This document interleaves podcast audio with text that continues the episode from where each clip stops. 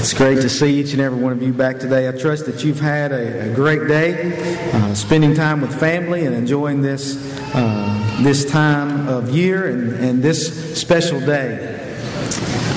I want to mention something I failed to mention this morning. I meant to uh, to push that, uh, but that's our work day. I know it was mentioned in the announcements, but uh, I want to encourage you to think about our work day coming up on the last Saturday of this month, the 29th of April.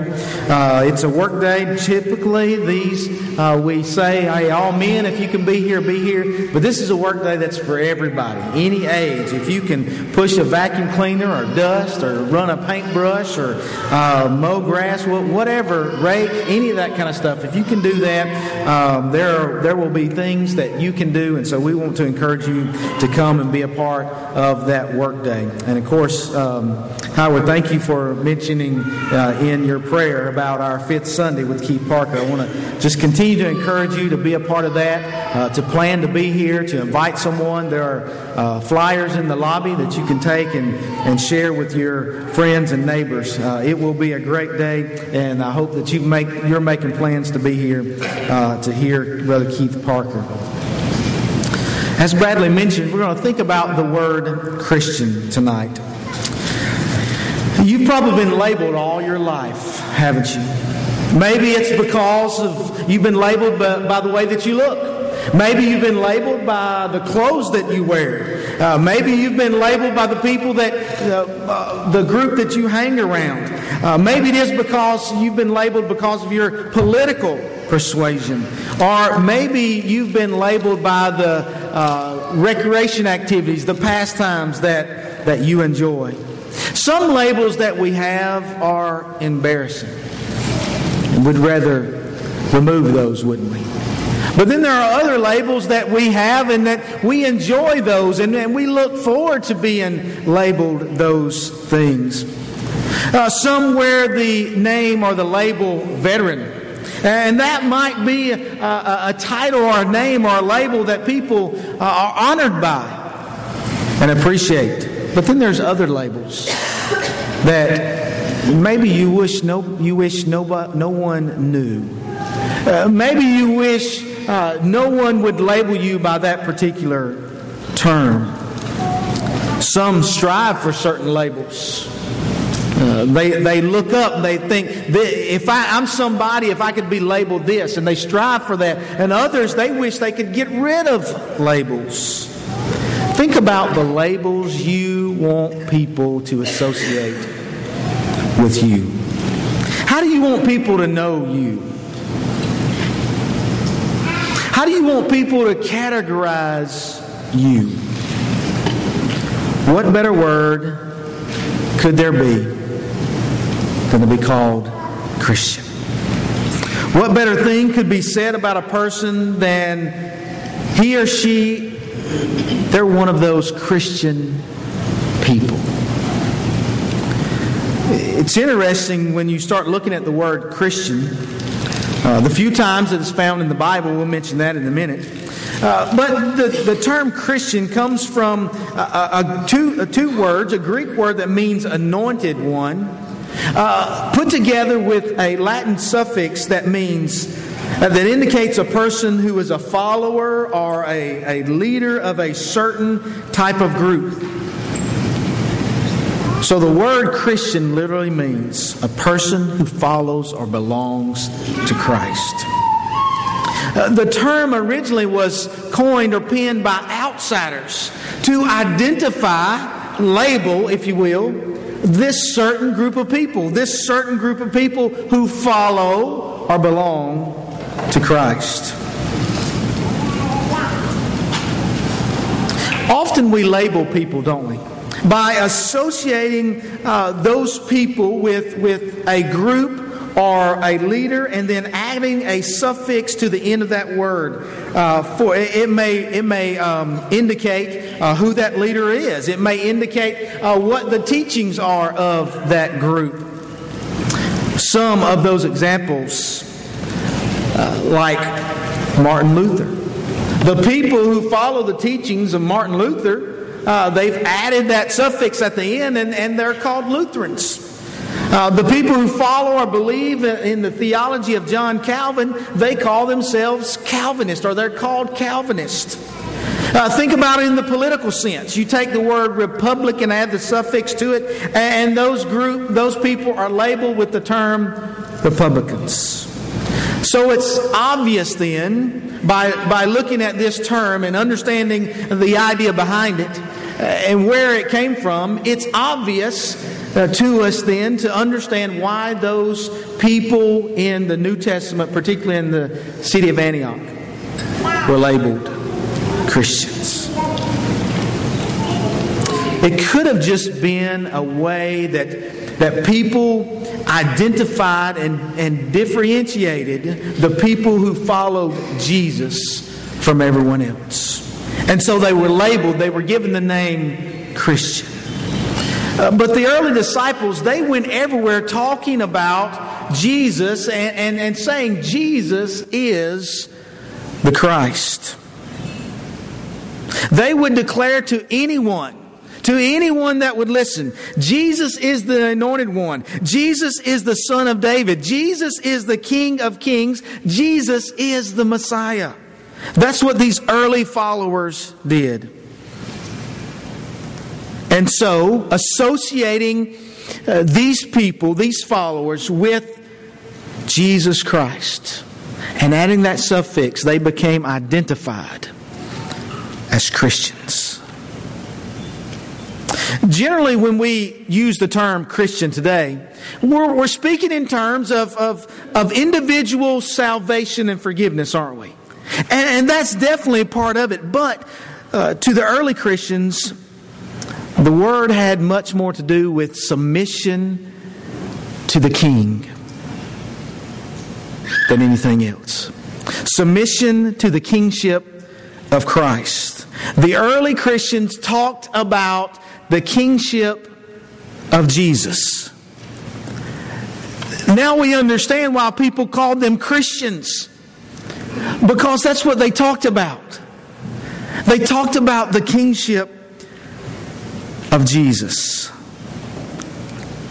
They were calling the entire world to obey Jesus Christ, uh, to reverence, to bow in reverence and bow before the Son of God, the King of Kings, the Messiah, Jesus the Christ. Many today, they want a Savior, but they don't want a King. And the Christians that we read about in Scripture, they realized that they needed to, Jesus to be both Savior and King. I want you to turn in your Bibles, if you will, to the book of Acts, chapter 11. And for the next few minutes, we, we want to look at Well, it's interesting that uh, uh, as much as the term is used today, the term is only found three times in Scripture. And so we're going to look at those three uh, passages of Scripture. Hebrews, uh, I'm sorry, Acts chapter 11. Acts chapter 11, beginning in verse 21. And the hand of the Lord was with them, and a great number believed and turned to the Lord. Then news of these things came to the ears of the church in Jerusalem. And they sent out Barnabas to go as far as Antioch. And when he came and had seen the grace of God, he was glad and encountered them all that encouraged them all that with purpose of heart they should continue with the Lord. For he was a good man, full of the Holy Spirit and of faith. And a great many people were added to the Lord. Then Barnabas departed for Tarsus to seek Saul. And when he had found him, he brought him to Antioch. So it was that for a whole year they assembled with the church and taught a great many people. And the disciples were first called Christians at Antioch. Luke writes about how persecution uh, had come upon the disciples in Jerusalem. And it caused the disciples to be scattered uh, abroad. Acts chapter 8 and verse 1, and also in Hebrews chapter 11, uh, Acts chapter 11 and verse 19.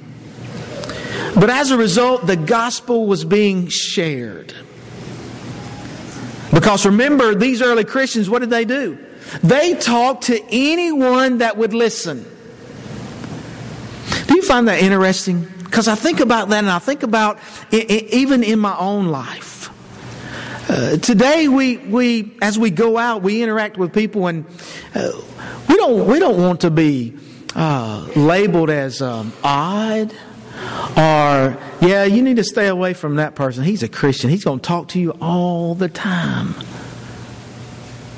Uh, maybe, maybe as you as you want to uh, um, sell things, you say, "Well, you know, I, I just, I, I, just, I'm not a salesman. I don't want every time I come on. Well, that's that's a old salesman. They're trying to sell something. They're trying to do this or do that."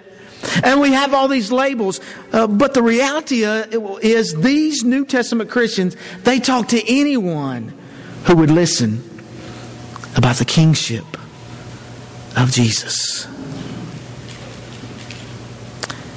And so persecution arose and they scattered abroad, and the gospel was preached. Evangelists from Cyprus and Cyrene, they taught, and a great number of people were added to the Lord, Luke says in Acts chapter 11. And then the church, they talked to Barnabas and, and they sent Barnabas down to Antioch uh, to do what Barnabas does best encourage the Christians Stay faithful in the Lord. Remain with the Lord. And the Bible says because he was a good man, full of the Holy Spirit and of faith. And that's what he desired for the people. And he encouraged the people to do so. He called his friend Saul of Tarsus. And Saul comes over and, and Saul helps in, in this work. And for a whole year, these people gathered together worshiping the Lord, sharing the message of Jesus, sharing the kingship, sharing through their life, sharing through their words that Jesus is king of their life. And the Bible says these people were first called, labeled, uh, identified with Christ because of what they did, because of what they taught, because of how they lived as Christians. Turn over in your Bibles to the book of Acts, chapter 26. You remember at the end of Paul's life, and at the end of, towards the end of his life, and at the toward the end of the book of Acts,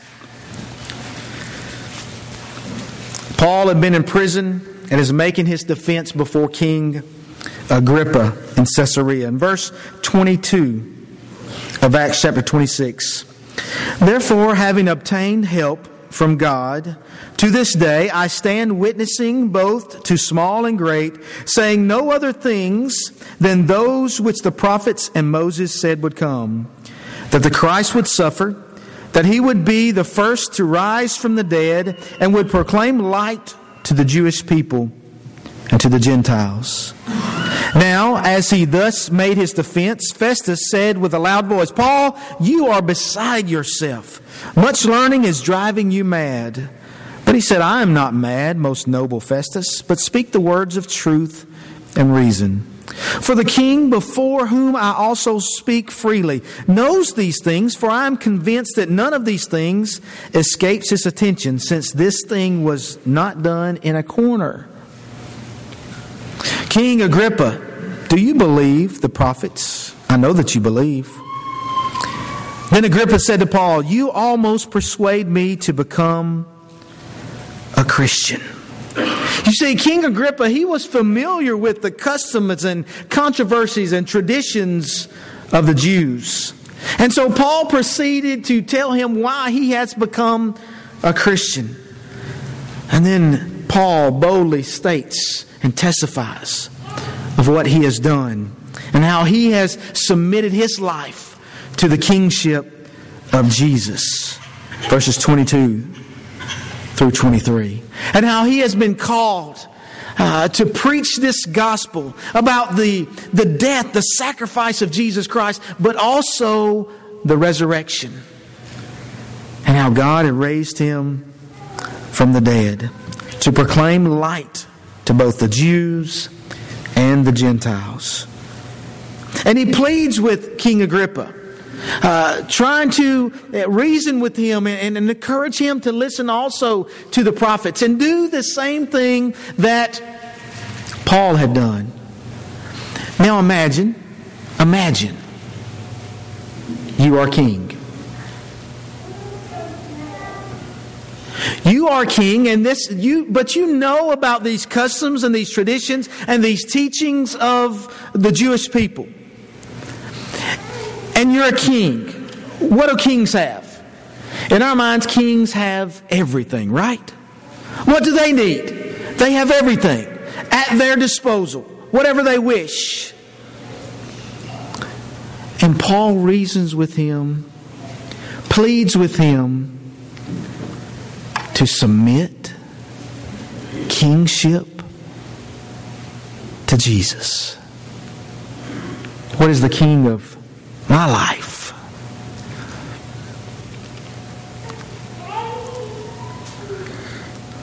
These early Christians would declare through their life, through their words, the kingship of Jesus. And whether Paul, whether King Agrippa is making a statement or, or he's using a question, he uses the term Christian. Are you trying to persuade me to be a Christian? Can, can you, with uh, in such little time, persuade me to be a Christian, to be a follower, submitting kingship to Jesus Christ, and be identified, labeled with Christ? And the final place that we find this term Christian in Scripture is in 1 Peter, 1 Peter chapter 4, and only in one verse there as well. 1 Peter chapter 4, verse 16.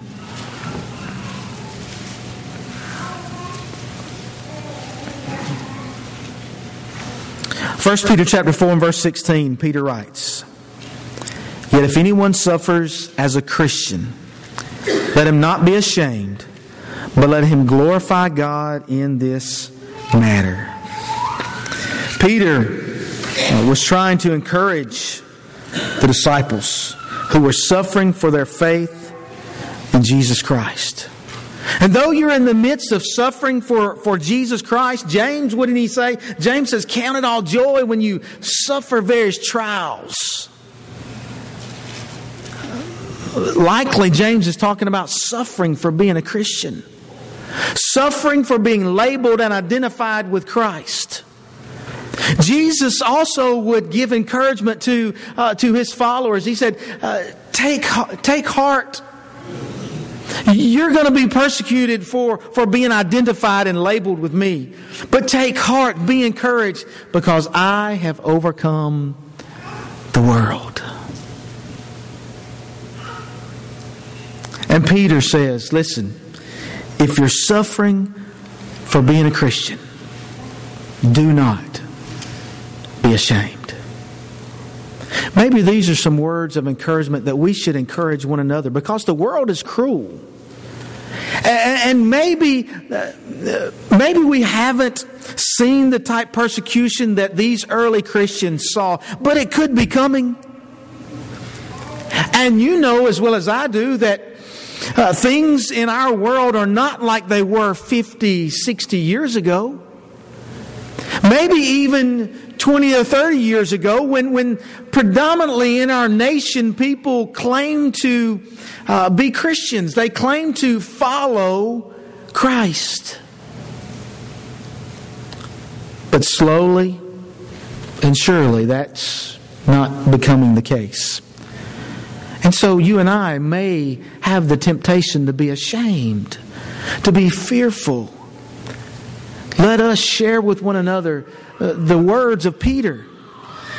If you suffer as a Christian, do not be ashamed, but glorify God in this matter. Maybe that's what James meant and I've always wondered this, but maybe that's what James meant when he says, Count it all joy when you suffer. When you suffer for Christ. Do so glorifying God. Knowing that whatever comes of my life on this earth, that because of my faith and obedience in Jesus Christ, through Jesus Christ, being washed by the blood of Christ, because Christ is alive, He's risen, that my name is written in the Lamb's book of life. I've shared this illustration with you before. Maybe you'll remember it. It's reported that Alexander the Great singled out one of his soldiers who, who is accused of being a coward. What is your name? Alexander snapped. My name is Alexander, sir, came the reply. Well, change your life or change your name, he says. Let us be encouraged tonight that if we suffer for Christ, let us glorify God that we have the opportunity because we are identified by that label, by that term, by that word, by that name. We are identified with Jesus Christ, the Savior of the world, who has been risen from the grave, as we talked about this morning, and is alive. Let us not fear that label. Let us not fear that name. Let us not fear to wear the name Christian and be associated with Jesus Christ. Tonight, it's our prayer. Have you put on the name of Christ? By showing, I, am I'm, I'm ready to be delivered. I'm ready to be transformed by the blood of Jesus Christ and to be buried with Jesus Christ in baptism, to rise in newness of life, knowing you've been delivered, knowing you've been transformed, and knowing through your faith and obedience in the blood of Jesus Christ, your name can be added to the Lamb's book of life. And you then can wear the name and be labeled with the name and term that identifies you with Jesus Christ. Maybe you're here tonight and there's a lot of things going on in your life. The world's crazy. There's a lot of burdens that you might be carrying. What better time than with your, with your Christian family to say, you know what? I need your prayers. I need help. I need encouragement. Maybe it is you're suffering as a Christian and you need prayers and you need encouragement. Maybe it is like we had in class this morning. Um, uh, there's some some decisions coming up in your life. Uh, there's there's something that that you need to happen so transition can be made. Maybe you need us to pray with you about that. Whatever your need is tonight, we ask that you come forward and let us assist you any way we can as together we stand and sing.